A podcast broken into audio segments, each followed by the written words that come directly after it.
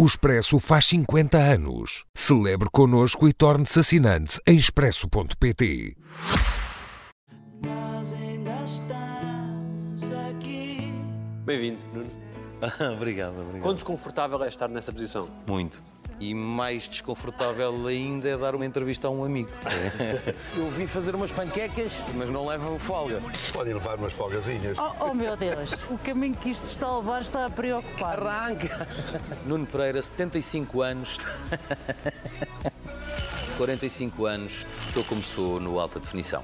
Com a imagem de José Silva, Nuno Pereira, a SIC, a caminho de Mikolaev. Quando regressas de um grande acontecimento, como foi a guerra da Ucrânia, sentes o interesse das pessoas em querer saber mais, em querer saber as tuas vivências quando te encontram? Na rua querem muito saber aquilo que eu vivi lá e eu digo sempre a mesma coisa, contei tudo, não é? Ou quase tudo.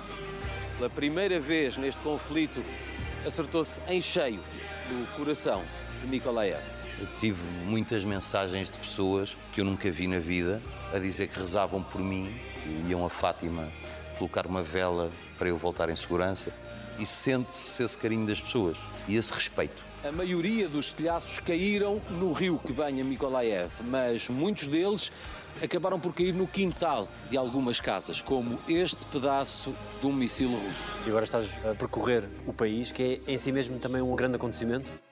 É, é um grande acontecimento todos os anos e já lá vão sete. Eu faço o Olha à Festa porque gosto mesmo de fazer. Sinto mesmo prazer em andar pelo país inteiro. Sei que sou mais eu junto das tradições e junto das pessoas que fazem as nossas tradições. É cansativo, é muito cansativo. Nós dormimos muito pouco ao longo deste mês de agosto, mas é compensador com o carinho das pessoas e poder mostrar o que é a tradição portuguesa. Quem se deve lamber com isto são os imigrantes, não é, Dona Celeste? É verdade. No espaço de um ano, faz um europeu de futebol, um programa de romarias e uma guerra. Eu sinto-me confortável em todos os formatos. Só política que não é a minha praia. Neste último ano foi diferente porque estes vários formatos se misturaram no mesmo ano, mas eu senti-me confortável. Pode ser estranho para muita gente ver-me num sítio a comer e a beber e a rir e a dizer piadas num programa de romarias, ou a vibrar com a Seleção Nacional de Futebol, ou a relatar um bombardeamento em Mykolaiv. Para mim não é nada estranho. Os projéteis que foram sendo abatidos pelas antiaéreas acabaram por cair nesse rio, na água desse rio. Antes de eu ir para a Ucrânia foi muito complicado para mim porque senti que havia muita desconfiança em relação àquilo que eu poderia fazer. Aí eu tive a plena consciência que havia muita gente na minha profissão que não sabia do que é que eu era capaz de fazer como repórter. Eu fui para a Ucrânia por minha livre vontade, né? ninguém é obrigado, é uma coisa que as pessoas me perguntam muito. É pá, teve que ir, não é? Foi obrigado a ir. Não, ninguém é obrigado a ir.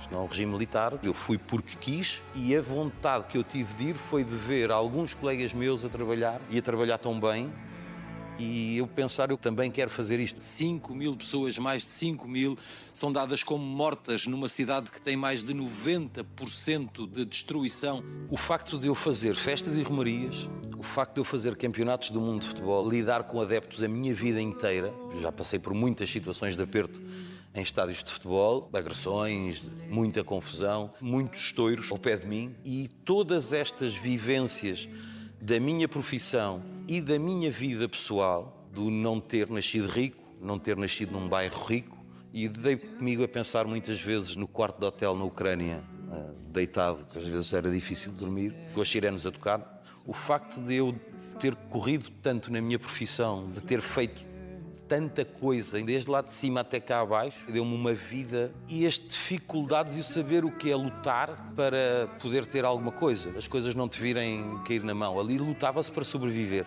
Completamente diferente do que nós vivemos. Ali sabemos o que é dificuldade. Quando nós achamos que tivemos muitas dificuldades na vida, comparado com aquilo, não tivemos nada. E veres que mesmo assim há tanta vontade de andar para a frente e de pessoas não se entregarem, dá-te uma lição muito grande, é uma chapada muito grande. Quando existiu agora a possibilidade de ir, que fatores é que entraram em ponderação na tua decisão de ir ou não ir? Eu aceitei sem falar com ninguém. A Marta Reis, a nossa diretora adjunta de informação, ligou-me a perguntar se eu estava disponível para ir. Eu estava na mesa com a minha família toda, estava o pai, meu irmão, as minhas filhas. E tocou o telefone e ela faz-me esta pergunta e eu, sem perguntar nada a ninguém, disse que sim. E ali não disse nada a ninguém na mesa para não estragar o almoço a toda a gente. Não é? E quando a coisa ficou mesmo certa, aí sim comuniquei. E ponderei aquilo que ia fazer sofrer os outros uh, por me ver num cenário de guerra. Pensar o que é que o meu pai ia pensar. O que é que as minhas filhas iam pensar ao ver o pai num cenário daqueles. Mas esta é a minha profissão. Qual foi a reação deles quando te contaste? A do meu irmão foi muito má. Não foi aquilo que eu estava à espera, mas compreendi o que ele me disse. E ele é o que mais sabe uh, o que é ser jornalista, porque também é. E o meu irmão, talvez por ter esse sentimento, me pediu para eu não ir. Porque eu tenho muito respeito pelo meu irmão. É a pessoa que eu mais respeito na vida. E eu ter de contrariar o meu irmão foi, foi, muito, foi muito difícil. Foi muito difícil. O meu irmão, para mim, é como o meu pai, e eu nunca o contrariei na vida. Ele é o irmão mais velho, tem mais 7 anos do que eu. Também, quando era mais novo, se contrariasse, rapidamente deixava de contrariar, não é? Se o meu irmão chegasse ao pé de mim e me dissesse eu vou para um cenário de guerra, eu pedia-lhe por tudo para ele não ir. Eu compreendi perfeitamente o que ele me quis dizer. Como é que disseste às tuas filhas? O pai vai para a fronteira. Foi assim que eu lhes disse. Elas já não são pequeninas. A Carolina tem 19, a Matilde tem 16 e percebem tudo, não é? Já lhes ensino muito pouca coisa, aprendo se calhar mais com elas do que elas aprendem comigo, mas perguntaram se eu ia entrar na Ucrânia, eu disse que em princípio não. Eu sabia que ia entrar, não tinha a certeza, portanto não menti, o meu irmão sabia que eu ia. Quando eu lhe disse que ia para a fronteira, ele sabia que estando ali eu ia fazer tudo para poder entrar e fiz tudo para poder entrar. Não descansei enquanto não estive a trabalhar do lado de lá. E depois de estar do lado de lá, não queria sair de lá. Eu vim-me embora contrariado, não queria, não queria vir embora. Porquê? É estranho eu dizer que estava a gostar daquilo, custa-me dizer isso, mas eu estava a gostar do meu trabalho. Tinha um companheiro, um companheiraço, que é o Zé Silva, que passou comigo aquele tempo todo e os parabéns que as pessoas me dão e tudo aquilo que as pessoas me dizem, eu faço questão de dizer a essas pessoas sempre. Eu passei isto com outra pessoa, não passei sozinho. Nós não fazemos televisão sozinhos. A decisão foi complicada de voltar.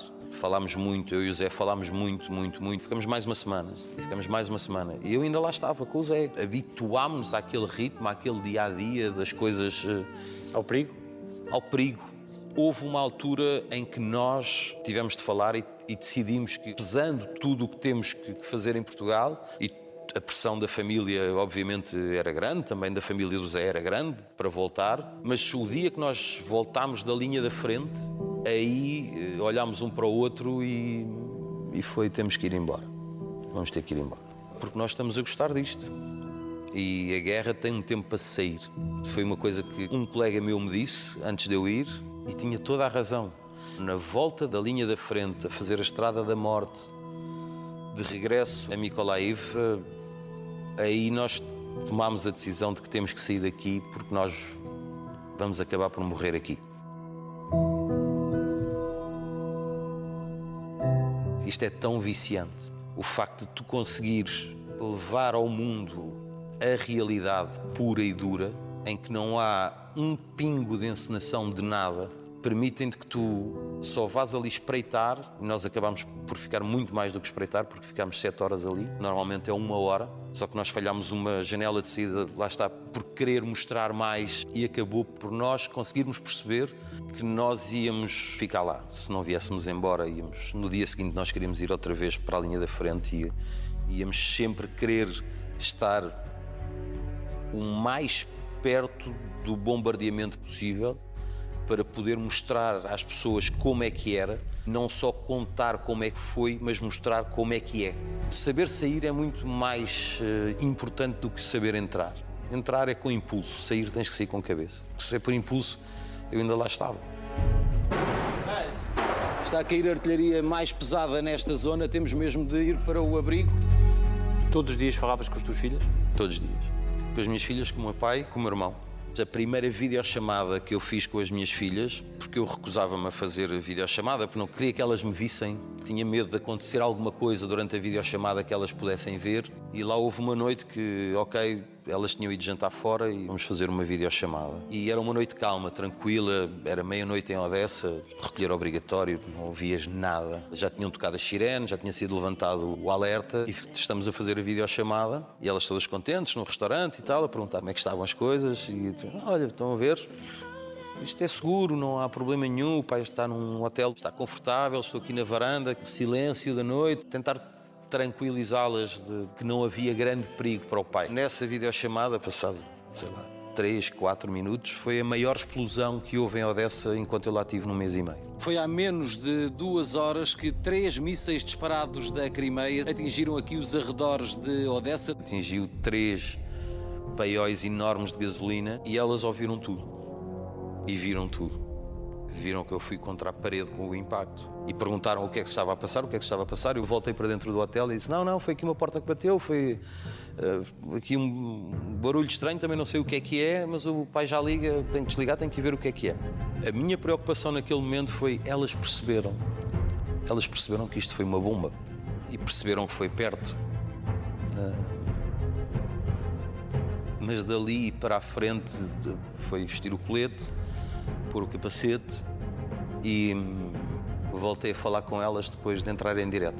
Não nos é possível, nesta altura, sair daqui para poder ir ao local devido ao recolher obrigatório. Eu sabia que elas não iam estar a ver o direto porque estavam no restaurante e depois de fazer o direto voltei a falar com elas a dizer que tinha sido uma explosão, mas que estava tudo bem, que foi complicado. Não fizemos mais videochamadas. Tinha sempre pouca rede para fazer videochamadas. Era sempre a desculpa que eu dava. E foi complicado para elas. Eu sei que foi muito complicado para elas. Sei que elas sofreram.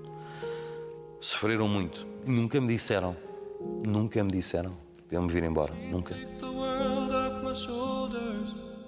Como é que foi o dia 18 de março, véspera do dia do pai, o dia da ida?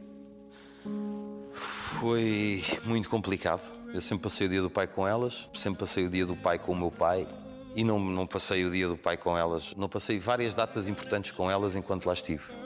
Foram os dias mais complicados que eu tive na Ucrânia. Foram e ninguém sabe disso, né? ninguém sabe quando é que eu faço anos, ninguém sabe quando é que a minha mãe fazia anos. O dia da mãe é um dia especial para todos aqueles que gostam das mães o dia de aniversário das mães também é um dia muito importante e eu passei lá isso tudo. Passei. Foi complicado. Sobretudo sendo a primeira vez sem ela. Sim, eu não, eu não, não pensei nisso antes de me ir embora. Não, eu não pensei em nada antes de me ir embora. Não me lembrei que a minha mãe faz anos a 5 de abril. Não me lembrei que, que ia lá passar o dia da mãe e que ainda não tinha passado nenhum dia da mãe sem ela, ainda não tinha passado nenhum aniversário sem ela e. E foi muito complicado, isso foi muito complicado. Crees que a ida para lá foi uma espécie de fuga também da hum. realidade aqui? Sim, a minha mãe faleceu no dia 28 de janeiro. Hum, e se ela tivesse cá, eu não tinha ido. Eu não lhe ia fazer isso.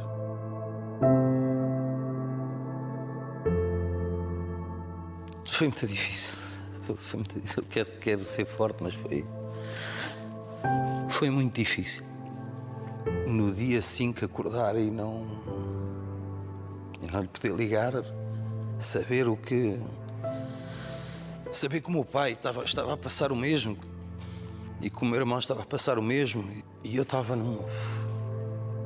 4 mil quilómetros de distância com um colete à prova de bala e com um capacete na cabeça e um microfone na mão. Foi complicado, foi muito complicado.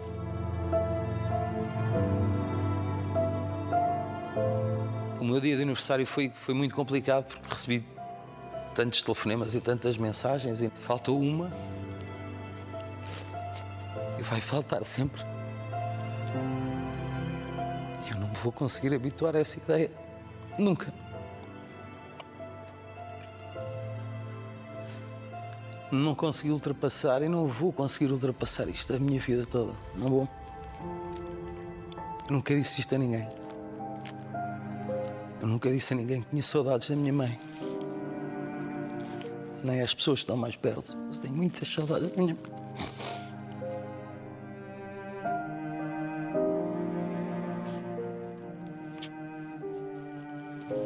Eu tento sempre ser o forte. O divertido. É pá, o palhaço, sempre o palhaço, não é? Sempre o que diz a piada, o que diz a brincadeira. Acabei por eh, ter de tentar viver isto e tentar aceitar isto, sendo o brincalhão, continuar a ser o, o palhaço. Mas, eh, mas eu não aceito isto, não.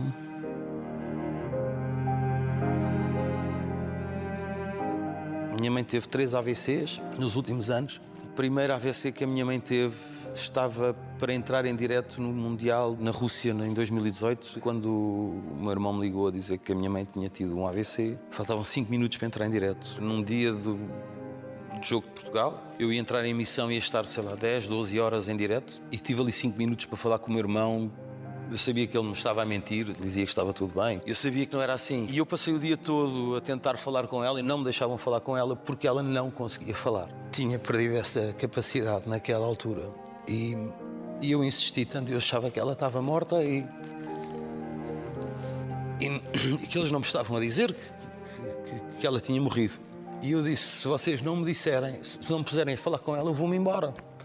Eu vou-me embora da Rússia e vou para aí. Aí sim puseram-me a falar com ela e percebi porque é que não me tinham posto a falar com ela. Não percebi nada do que ela disse, mas ela estava ali. Moscovo é a capital do mundo, não só do futebol por estes dias. Estes adeptos estão prontos para tudo. O tempo foi passando e ela foi recuperando, recuperou fala, nunca recuperou os movimentos eh, como era. A cadeira de rodas passou a ser parte do dia a dia, mas o meu pai esteve sempre ali para ajudá-la. Ah, o meu pai passou com a minha mãe foi. Minha mãe era uma doente muito difícil. Porque, tal como o filho, gostava de comer, é? gostava de muito comer e não tinha travão para as coisas. Fumava, fumou até ao fim. E eu fazia quase de, de mãe, de lhe dizer: não comas isto, não, não comas, não, não coma, porque eu nunca a tratei por tu. Tratei por tu uh, no meu pensamento, no caminho uh, para o funeral. E tratei por tu. Nessa viagem para o funeral, que foi de Lisboa para o Cercal do Alentejo, ela foi sepultada no Cercal do Alentejo, a terra dela. E naquela viagem eu pedi-lhe desculpa mil vezes. Não queria que ela comesse isto, não queria que ela comesse aquilo, não queria que ela cuidasse da saúde dela, que nunca cuidou. Eu dizia sempre: se a mãe já chegou a esta idade a fazer o que faz, se a mãe tivesse cuidado, vivia até aos 200 anos, porque ela tinha uma saúde de ferro, só que não tinha cuidado nenhum. E eu arrependi-me tanto de ter dado tanto na cabeça. E naquela altura olhei para a Alice, atrás do carro funerário na autoestrada, e. Para quê? Para quê? Ela era feliz era a comer e a beber. Ah, ela era feliz a fazer todas aquelas coisas que não devia fazer. Para cá estar mais anos infeliz, era o que ela sempre me dizia. Para estar cá mais anos infeliz, não vou comer pão, não vou comer chouriço. adorava comer chouriço ao pequeno almoço.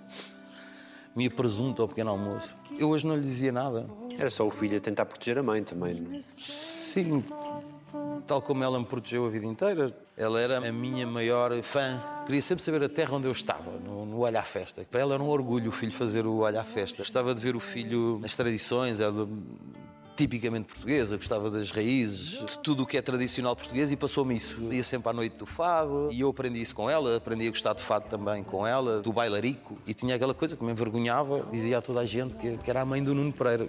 A maioria das pessoas diz, ah, o Nuno da Câmara Pereira, o fadista. ah, aquele da SIC e tal, ah, o das festas, que era o das festas. Ela tinha muito orgulho de o filho se ter safado na vida, ter vindo daquele bairro de Benfica, nascido em Benfica, criado em Alcântara, que são duas grandes escolas de vida. E safei-me. Houve muitos outros da minha geração que não tiveram a mesma sorte que eu, que também não lutaram aquilo que eu lutei, não abdicaram da sua juventude para ir trabalhar. Eu abdiquei da minha juventude para ir trabalhar, comecei a trabalhar muito cedo. Primeira vez que trabalhei tinha 14 anos. Entreguei pizzas, trabalhei num restaurante, servir à mesa, trabalhei numa loja de animais, de pássaros. Sempre adorei animais. Até ir estagiar para a rádio comercial em 95 e depois seguir esta vida do jornalismo. Ainda fizeste uns relatos? Eu não tinha jeito nenhum para fazer relatos, eu era péssimo a relatar jogos. E uma vez fizeste um relato de um jogo em que tiveram que repetir o som ambiente do estádio? Isso foi na rádio comercial. Não havia dinheiro naquela altura para ir à Madeira. O Sporting jogava na Madeira com o Marítimo e o relato do jogo foi cá. Era o Fernando Emílio que fazia o relato e eu fazia a reportagem de pista, os dois no estúdio. E o Fernando Emílio relatava o jogo pela televisão, mas para não ser uma coisa muito estranha de não ver som ambiente, o Nuno Caixeira, que era o técnico de som, fez uma trilha sonora de um outro relato de, de, futebol, uma branca na emissão de 24 segundos e colou 24 segundos sem fim. Só que naqueles 24 segundos ele não se apercebeu que perto do microfone de som ambiente alguém dizia assim: Já estou aqui há meia hora. Então, de 24 em 24 segundos, ouviu-se um senhor a gritar: Já estou aqui há meia hora. E o Fernando Emílio era muito engraçado. Então ele respondia: Também eu, já, já, já estou aqui há 45 minutos, vamos para intervalo, tal, tal, tal. O Sporting está a ganhar. Tal, tal. E eu, ali ao lado dele, chorava a rir. Íamos respondendo àquela pessoa que dizia sempre a mesma coisa de 24 em 24 segundos durante uma hora e meia. Seguiste jornalismo por influência do teu irmão? Sim. O meu irmão é o meu ídolo, não é? É a pessoa que eu sempre quis ser igual, embora nunca tenha conseguido ser nós somos tão diferentes. Quando ele começou na rádio, começou muito novo, também começou com 17 anos na rádio. Portanto, eu ouvia o meu irmão na rádio quando tinha 10 anos e tinha aquele fascínio de poder vir a ser como o meu irmão. O meu irmão era o filho perfeito e correto e tal. Ele era muito mais perto do que eu, porque nunca pedia nada, mandava-me a mim pedir, porque eu era mais novo. Fazia pela calada, era esperto. Eu não, eu era espalha-brasas e muito mal criado. Davam-me dinheiro para eu dizer as neiras. era um salão de jogos em frente à loja do meu pai e eu ia para o colo dos senhores que estavam ali a jogar à batota e sentava-me no colo deles, eles gostavam de mim porque eu era um miúdo mal criado da rua e que fazia músicas com as neiras. para dizer as neiras davam-me 2,500. Se fizesse uma música davam-me 5 escudos. E era para depois gastar nas máquinas. Hoje em dia era impossível, não é? Uma criança tão pequenina numa loja, num salão de jogos, a jogar flippers em cima de uma grade de cervejas e quando se acabava o dinheiro cantava mais uma música cheia das neiras para me darem mais 5 escudos para jogar flippers. Para a minha mãe era um desgosto, não é? O meu pai tinha algum orgulho. o meu pai ainda vive na mesma casa, eu ainda tenho os Muitos amigos lá na rua são aqueles que cresceram comigo da minha infância, as vidas acabaram por nos separar, mas cada vez que lá vou e que me cruzo com eles, ainda há o mesmo café que era a Ginginha. Nós crescemos naquela rua na estrada da Damaia, era ali que jogávamos à bola, jogávamos às escondidas, à apanhada. Eu fui mesmo muito feliz e eu passei a minha vida na rua, sempre na rua.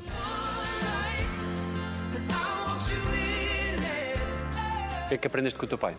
A maior virtude que o meu pai me transmitiu foi a seriedade, não enganar os outros. O meu pai nasceu muito pobre, os primeiros sapatos que calçou foi para fazer o exame da quarta classe e descalçou-os a seguir, assim que saiu do exame, e voltou a calçar uns sapatos para vir para Lisboa com 14 anos. O meu pai nasceu em Santiago do Cacém e eram cinco irmãos, o meu pai o mais velho, lá no Alentejo trabalhava a guardar ovelhas e, e, nas quintas. O meu avô, que eu nunca conheci, mas uh, sinto como se tivesse vivido a vida toda com ele, de tanta história que o meu pai contava do meu avô. O orgulho que o meu pai sentia no pai dele é o orgulho que eu sinto no meu pai. O meu avô nunca quis que os filhos dele trabalhassem no campo. E o meu avô trabalhou a vida inteira no campo. E todos os filhos dele tiveram uma profissão.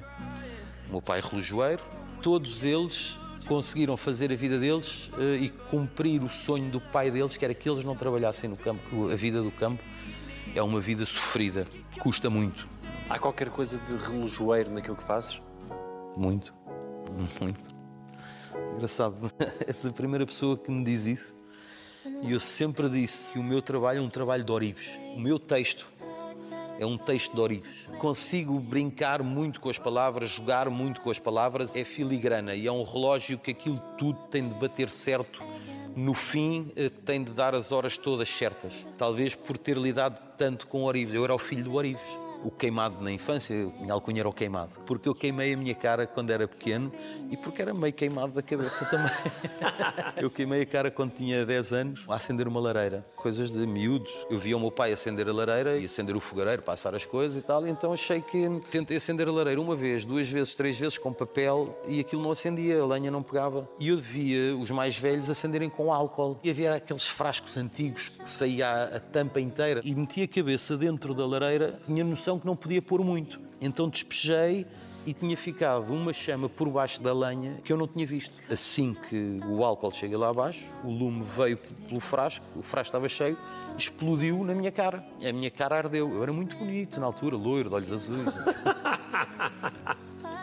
e depois fiquei assim, pronto. fiquei sem pestanas, fiquei sem sobrancelhas, uh, fiquei sem parte do cabelo aqui à frente, a pele da cara ficou nas mãos, porque eu apaguei o fogo com as minhas mãos. Quando o meu pai entrou na sala, eu tinha o cabelo a arder ainda e o meu pai apagou-me com o cortinado. Queimei o sofá, queimei a televisão. Eu estive no hospital, internado semanas, só tinha uma visita de uma hora por dia de uma pessoa e totalmente vestida, esterilizado por causa de qualquer tipo de infecção. A minha cara era em carne viva. Isto que eu tenho aqui não foram borbulhas da adolescência. Isto foi queimado, este osso ficou de fora, ficou preto. A ala do Hospital Dona Estefânia, aquela ala não tinha espelhos, propositadamente a lidar, com queimaduras, pessoas desfiguradas, para as pessoas não se verem. Mas os caixotes eram de inox e eles passavam esfregão de arame para nós não nos conseguirmos ver ao espelho. E eu areava com sabão e guardanapos, polia, polia, polia, polia, polia para me conseguir ver ao espelho, para conseguir ver como é que estava. Então eu chorava, eu tive durante muitos anos aqui duas marcas, que era das lágrimas, porque as nossas lágrimas são salgadas, imagina o que é água salgada nem carne viva durante semanas. Eu chorava dias inteiros, tinha dois riscos assim e com duas gotas aqui no fim. Eu chorei todos os dias que estive no hospital. Todos os dias, até me vir embora. Pedi ao meu pai para me tirar do hospital, para me trazer para casa.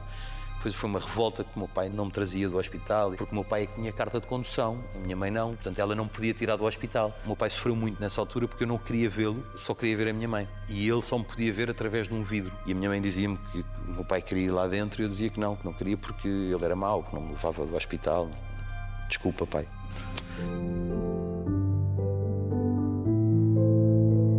E a partir de determinada altura tornaste protetor dos teus. Há um episódio de um assalto à orivesaria do teu pai que é particularmente marcante? Sim. O meu pai teve a orivesaria a vida inteira, desde que aprendeu a relojoeiro e depois montou o seu próprio estabelecimento e teve uma orivesaria muitos anos. Um negócio que foi morrendo com o tempo e ele ia morrendo lá dentro. Eu e o meu irmão dissemos muitas vezes, acabe com isso. E ele não conseguiu nunca desfazer-se desse negócio que foi aquilo que lhe deu a vida toda. É? E esse dia só chegou quando entrou um assaltante na loja com um pé de cabra na mão e lhe abriu 12 buracos na cabeça, lhe arrancou uma quantidade de dentes, que lhe arrancou uma orelha, que o desfez. O desfez por fora e o desfez por dentro.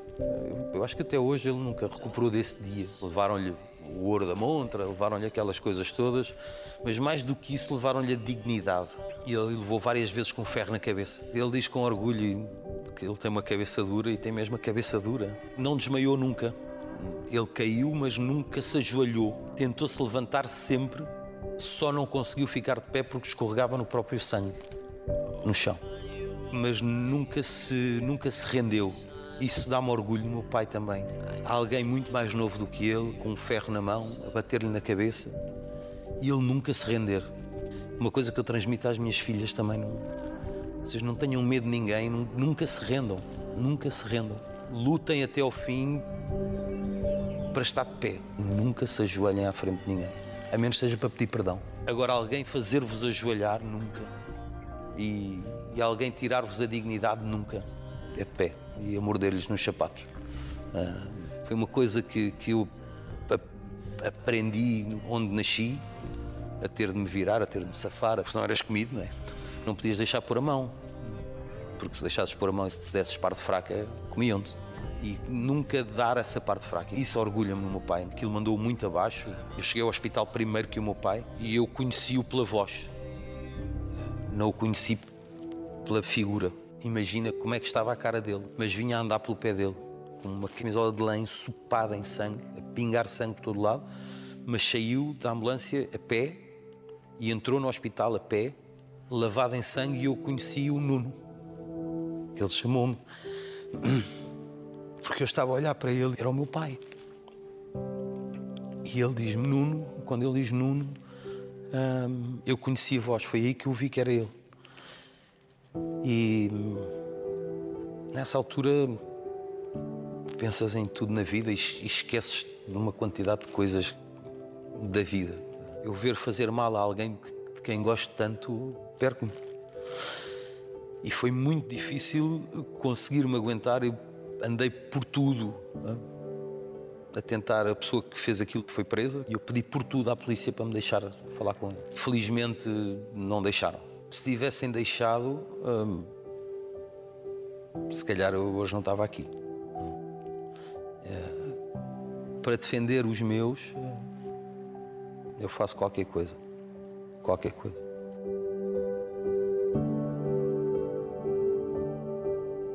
O que é que não contaste daquilo que viste na Ucrânia? O que é que fica só para ti? Olha, não contei que hum, o jornalista não é notícia.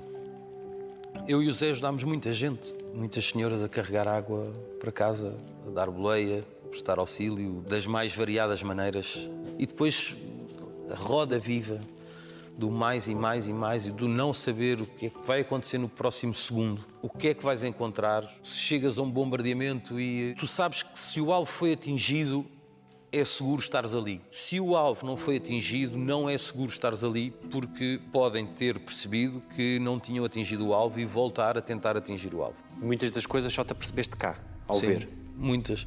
Eu percebi-me de uma coisa lá, que foi, lá está, para tentar dar a notícia. Era um bombardeamento a uma ponte e eles não nos deixavam chegar à ponte. O jornalista tenta sempre ir à procura de uma maneira de poder mostrar. E eu vi nos mapas que pela praia eu conseguia chegar lá. Conseguia fazer a imagem para saber se a ponte tinha sido destruída ou não. E assim foi. Fui eu, o Zé, o André e o Vítor. E fomos pela praia, andando, andando, até que chegou uma certa altura, havia uma barreira que parecia um forte e não dava para passar mais. E então o, o, o fixer começou a escalar aquilo. Vai lá só ver, mesmo não se faz imagem, ver se a ponte está inteira ou não. E ele sobe, diz que a ponte está inteira, diz ao Zé que o Zé pode subir, o Zé sobe também, trepa aqueles muros e eu fiquei com o tripé cá em baixo, passei-lhe a câmara, depois passei-lhe o tripé e ia para subir também e chegámos à conclusão que não fazia sentido eu subir para aquele lado porque alguém tinha que ficar cá em baixo para depois receber as coisas e aquilo era fazer uma imagem. E eles foram e desapareceram na curva e eu fiquei sozinho na praia. Depois me mexer no telemóvel. E ouço o Zé dizer, "Eh, Nuno, depois eh, vai ter connosco lá à frente. E eu olhei e disse, está bem. E quando digo está bem, está um militar ucraniano com uma arma apontada para mim e o Zé muito vermelho, com a câmera no chão. E depois daquele militar aparece outro, e aparece outro, aparece outro. Aquilo era uma base militar e nós não sabíamos. Eles foram presos, os três, só que os militares não conseguiam chegar onde eu estava e assustaram-se porque não sabiam que estava ali mais uma pessoa. Quando ouviram a minha voz, ficaram mesmo assustados e todos apontaram as armas. Eu levantei os braços, depois fiz assim, que é uma coisa estúpida, mas fiz assim, é um instinto, tipo, está tudo bem, e eles levam-nos e eu dei a volta, fui-me entregar para ir ter com o Zé. Se eles o levaram, eu tenho que estar perto dele. E fui andar pela praia. E aqui chega a parte do quão estúpidos nós fomos. As praias de Odessa estavam minadas. E nós sabíamos disso. Só que esquecemos. Por sorte, aquela parte da praia não estava minada. Eles foram presos, eu fui-me entregar, fiquei preso também, detidos. E ali ficámos e pronto, até nos libertarem, perceberem quem é que nós éramos, o que é que nós estávamos ali a fazer. E depois foram-nos levar ao nosso carro, porque o nosso carro estava tão longe que fomos num veículo militar, eles foram porreiros, levaram-nos até ao nosso carro. Eu ouvia tilintar na carrinha e pensava que era garrafas. Não, eram os morteiros das bazucas. A parte de trás eram morteiros a baterem uns nos outros. Os estilhaços atravessaram este muro de cimento armado com ferro no seu interior. Tiveste medo em algum momento? Não, nunca tive medo. Pensei que podia morrer uma vez. Hesitei de entrar naquele carro naquela altura ou não. Foi a sair da linha da frente. Porque os russos sabiam que nós estávamos ali, já nos tinham visto, tinham enviado vários tiros de canhão na nossa direção, não por sermos nós, mas porque nós estávamos com militares ucranianos, não é? Infelizmente nenhum acertou, foram perto, mas nenhum acertou. Nenhum militar morreu naquele dia, nenhum ficou ferido. Sei que aquele sítio desapareceu três dias depois. Foi lançado um míssil de profundidade e o bunker onde eu tive sete horas eh, foi atingido e aquilo desapareceu. Não sei quantos dos militares que estiveram comigo e que me protegeram durante aquelas sete horas, não sei quantos, quantos estão vivos. É estranho, é um sentimento estranho. De alguém que protege a vida sem te conhecer de, de lado nenhum. E E depois tu nunca mais na vida vais saber se o Bogdan está vivo. O Bogdan foi o militar que me levou até à linha da frente, que eu conheci num bombardeamento e que ele foi com a minha cara, eu fui com a cara dele e ele arriscou a vida dele para mostrar ao mundo aquilo que estava a passar. Welcome to the epicenter of what is going on in the world right now.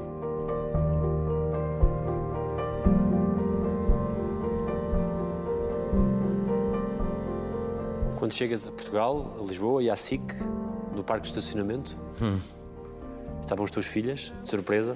Então, fizeram uma surpresa. hum, eu fiquei triste quando cheguei ao aeroporto e elas não estavam. Eu nunca gostei que me fossem buscar o aeroporto. Não era nada lamechas, acho que agora sou muito mais lamechas, estou, estou velho, não é? Saí do aeroporto e olhava, olhava, olhava e não, não as vi. Pensei, estão chateadas comigo de eu ter ido tanto tempo. E quando chego ao parque de estacionamento da SIC, elas estavam no parque de estacionamento da SIC porque não tinham conseguido chegar a tempo ao aeroporto. E elas estavam escondidas no parque de estacionamento da SIC e aí foi. Foi aí que eu percebi o quanto elas sofreram. Ah.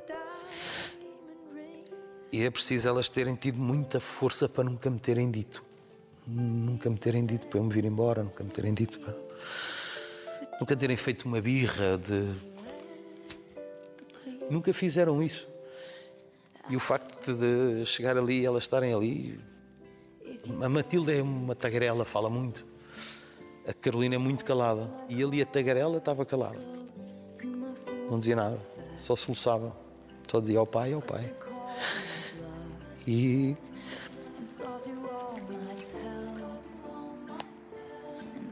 E a Carolina foi aí que me pediu para eu não ir mais. Para eu não voltar à Ucrânia. Para não, para não voltar a, a fazê-las passar por aquilo que passaram.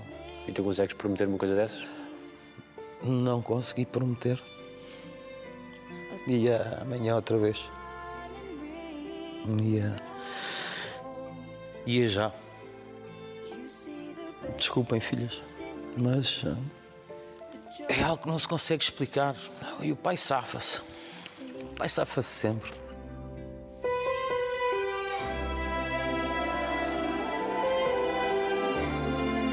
Em janeiro de 2010, estás tu de férias na República Dominicana e Pumba. Mais uma, não é? Eu tinha ido de férias para tentar reabilitar o meu casamento. Aquilo estava mal. Casamento não era casamento, era mas era a mãe da minha filha, não é? porque andava sempre fora. É, isto é, é complicado, é preciso um estômago muito grande para conseguir aguentar sempre fora, sempre em viagem, sempre atrás para a frente. Eu cheguei numa segunda-feira e na terça-feira aconteceu o terremoto no Haiti. Estava na piscina do hotel, senti uma coisa estranha e não me apercebi que tinha sido um terremoto, porque aquilo é a mesma ilha, mas eu estava a 600 km. Mas entretanto vim à casa de banho ao quarto e tinha a televisão ligada num canal de notícias internacional e vi que tinha havido um sismo na ilha onde eu estava. E alerta de tsunami para aquela ilha. E quando tu vês, estás, estás numa ilha e vês na televisão o alerta de tsunami para o sítio onde estás, a primeira coisa, o instinto é olhar para a janela, tentar perceber se a onda vem lá. E venho para baixo a correr, eh, dizer eh, à minha mulher na altura, e a minha filha era pequenita, a minha filha tinha um ano e meio, que tinha havido um sismo e havia alerta de tsunami, então fomos para a recepção do hotel, que era um ponto mais alto. Depois retiraram o alerta de tsunami e eu sabia que o telefone ia tocar. Na SIC sabiam que eu estava lá de férias e tocou para eu fazer um direto, e assim que o telefone tocou, tive a certeza que as minhas férias acabaram e o casamento também. Porque eu sabia não era capaz de dizer que não e não era capaz de não fazer. Assim foi. No outro dia de manhã estava a arrancar primeiro para Santo Domingo, na República Dominicana, para a capital, de carro e depois para o Haiti, entrar num país onde tinham morrido 300 mil pessoas. Aqui Santo Domingo eh, é a capital e é também um ponto onde irá passar muita da gente que irá ajudar para o Haiti. Eu nunca tinha visto um morto até esse dia. Havia mortos por todo o lado. Caminho para Porto Perrin, feito de caminhão, à boleia, eu estava sozinho, não tinha repórter de imagem. com os corpos na estrada, porque os corpos eram carregados em caminhões, tipo estes caminhões das obras, aquelas banheiras gigantes atrás, com dezenas ou centenas de corpos lá dentro para serem enterrados em valas comuns. E enchiam tanto que os caminhões batiam na estrada e os corpos caíam para a estrada e o caminhão continuava. Então a estrada era um corpo aqui, outro corpo ali. E nos primeiros dias, os caminhões que eu apanhava boleia paravam para meter os corpos na beira da estrada. Passado dois, três dias, eh, isso foi o que me fez mais impressão. Foi fechar os olhos e, e quem ia conduzir não parar e,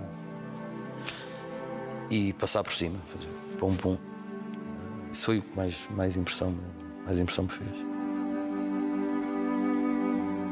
O cheiro de 300 mil pessoas mortas uh, com 42 graus ao fim de oito dias é uma coisa indescritível. É uma coisa que fica, parece que em ti. Não me consigo nunca esquecer desse cheiro. Aí mudou-me a maneira de olhar para a vida, de saber o que é que queria da vida, para onde é que queria ir, quem é que era. Vim separado, uh, mas vim preparado para enfrentar a vida de uma forma diferente, com muito mais certezas que tinha até ir de férias naquele dia. É o cenário de, de, de destruição, aquela fronteira. Naquele cenário, quem é que está ali naquele momento? É o jornalista ou é o homem? É o jornalista para enfrentar a morte e os feridos e o sangue e o cheiro. É o jornalista, mas é sempre o homem. Eu sou eu. Eu não visto uma capa para ser jornalista. Tem espaço para se compadecer com aquela dor ou tem que ser eh, o mais frio possível? Tem que ser o mais frio possível para continuar a trabalhar mas tem que sentir. Eu sinto.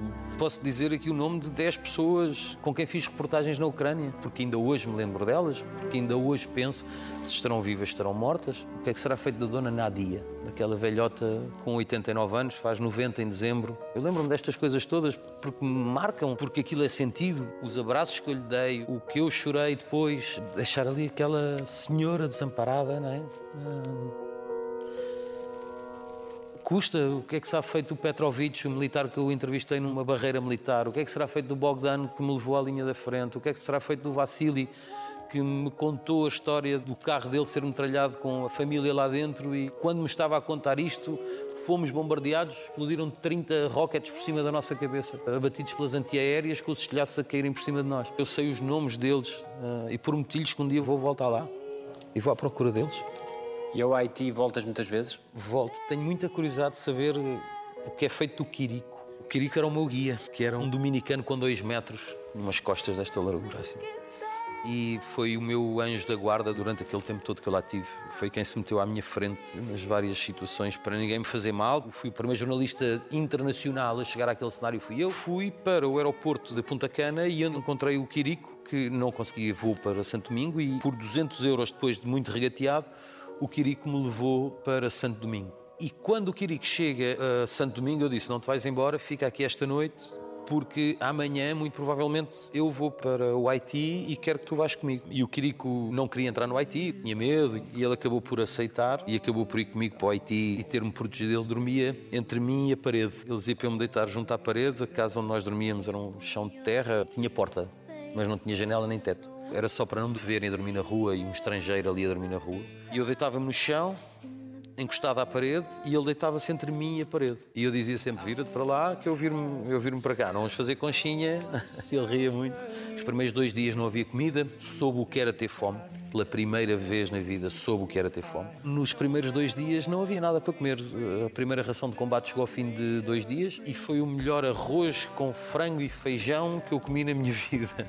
A cruz vermelha? Com a cruz vermelha? Cruz vermelha, sim. Só que o frango ia ser triturado inteiro, então estares a comer e estares a tirar os bocadinhos de osso que vinham misturados. Em qualquer lado de fome, eu não vou morrer. De certeza absoluta, porque eu como tudo.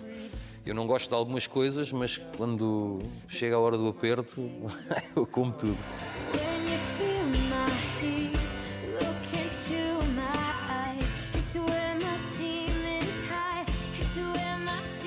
Qual foi a melhor coisa que disseram sobre ti? Que eu sou boa pessoa. Para mim, é o melhor elogio que eu posso ter é, é um objetivo de vida. É o Nuno ser boa pessoa. O Nuno é um bacana. Alguém te deve um pedido de desculpas? Ah. Esperas que peçam? Não. Sei que nunca vão pedir, mas há algumas pessoas que me deviam mesmo pedir desculpa. Fizeram-me coisas que não se fazem. O que é que é fazer-te mal? O fazer-me mal é querer-me ferir, querer-me atingir propositadamente e por maldade Errar todos erramos. Erramos com os nossos pais, né? erramos com os nossos filhos, mas não erramos de propósito, não erramos por maldade. Isso é que eu não perdoo a ninguém. Então, alguém que tu tens como companheiro, amigo, só por inveja ou só porque sim, quererem te fazer mal, isso eu não, não tolero. Pediste desculpa a todas as pessoas a quem querias pedir? Pedi, uh, se não pedi, desculpem, mas acho que pedi, eu não me custa nada pedir desculpa. Deveria ter pedido desculpa à minha mãe por tê-la privado de ter comido mais coisas que gostava, de ter feito mais coisas que gostava e que lhe faziam mal. Hoje peço desculpa porque não não devia ter feito. Fazia por proteção e para o bem dela, para ela estar mais anos comigo. Mas ela ia, ia ser infeliz se não fizesse isso. E tenho que lhe pedir desculpa, pedi-lhe muitas vezes desculpa naquela viagem de Lisboa para o Alentejo.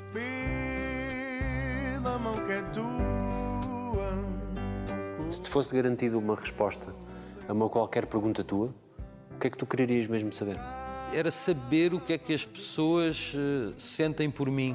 Porque eu sou um parvalhão nos sentimentos, sou um, sou um parvalhão. Dou tudo e gosto tanto de dar e de ver os outros felizes, de proporcionar que os outros sejam felizes. E isso traz-te muitos dissabores na vida, porque tu dás tanto que dás até a quem não merece, não é? E era saber a resposta sobre se esta pessoa merece ou não merece que eu esteja a fazer isto. Que eu abdique disto na minha vida para lhe dar a ela, porque abdico de muitas coisas na minha vida para dar aos outros. Eu tive muitas ilusões na vida por ser tão amigo.